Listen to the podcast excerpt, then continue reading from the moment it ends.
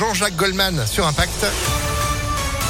Juste après la météo et puis l'actu de Sandrine Ollier, bonjour. Bonjour Phil, bonjour à tous. À la une, le scandale Buitoni se poursuit. D'après BFM, un couple a porté plainte contre la marque pour une autre gamme de pizzas déjà mise en cause dans une série de contaminations à la bactérie E. coli sur des pizzas Fresh Up désormais retirées du marché.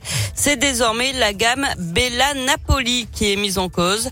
Une mère de famille a été prise de maux de ventre, de vomissements et de fièvre après en avoir mangé. Des signalements ont été faits à l'agence régionale de santé aux grandes surfaces, mais les produits sont toujours à la vente.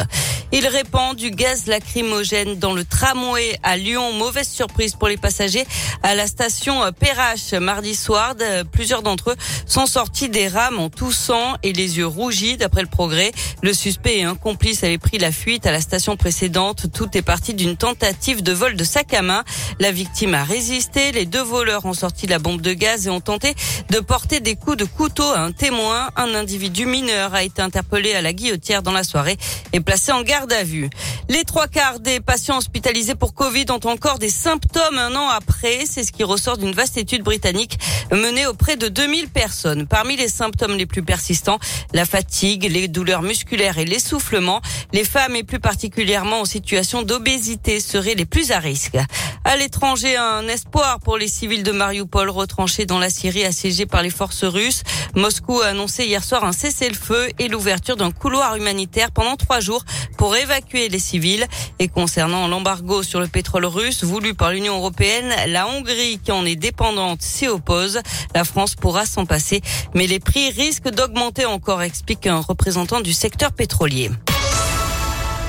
On passe au sport avec du foot et on continue notre série consacrée aux 20 ans du premier sacre de l'OL le 4 mai 2002. Lyon remportait le titre de champion de France après avoir battu Lens 3 buts à 1 à Gerland. François Claire, ancien défenseur international de l'OL, était à l'époque un jeune du centre de formation du club et il était certain euh, que Lyon allait gagner ce match. J'avais un peu la sensation avec le recul qu'au final rien pouvait arriver à Lyon. Je pense que le l'OL il dégageait quelque chose en fait et le scénario il était tellement favorable en fait à l'OL qu'on sentait que c'était un peu comme l'équipe de France en 98, que c'était inéluctable. On sentait vraiment une force collective, presque une sérénité en fait euh, autour de ce match. Lyon a hyper bien attaqué le match et après bah, après c'était la, folie quoi. À la fin du match c'était la folie. Il y a eu un moment où on est revenu à 2-1 mais, on n'a pas senti vraiment beaucoup d'inquiétude sur ce match-là. Au niveau du, jeu, les, joueurs étaient, prêts, étaient surmotivés. Ils ont fait un match euh, extraordinaire et après bah ouais c'était la grosse fête quoi.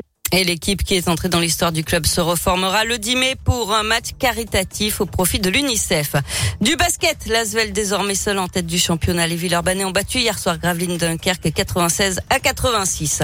Enfin, elle a bien failli accoucher sur l'autoroute. route Une habitante de la Loire, près de Rouen, avait décidé euh, qu'elle donnerait naissance à son bébé à la clinique Natessia dans le 8e arrondissement de Lyon, comme pour ses deux premiers enfants.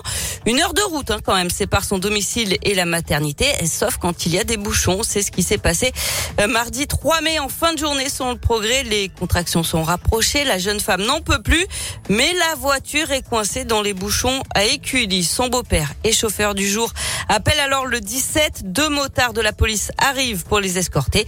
Sirène, zigzag entre les voitures, passage sur les voies du tram. En moins de 10 minutes, ils arrivent à bon port. Quelques heures plus tard, la maman a donné naissance à son petit garçon. Tout le monde se porte bien. Ah bah tout est bien qui finit bien. Voilà un peu plus. Et c'était une fille. Elle l'aura appelée la Metropolitan 6, hein, puisqu'elle était bloquée à hauteur de, de Dardy. Merci beaucoup Sandrine pour l'info. Vous êtes de retour à 11h. À tout à l'heure. Allez, reste informé en attendant impactfm.fr. 10h05 pour la météo.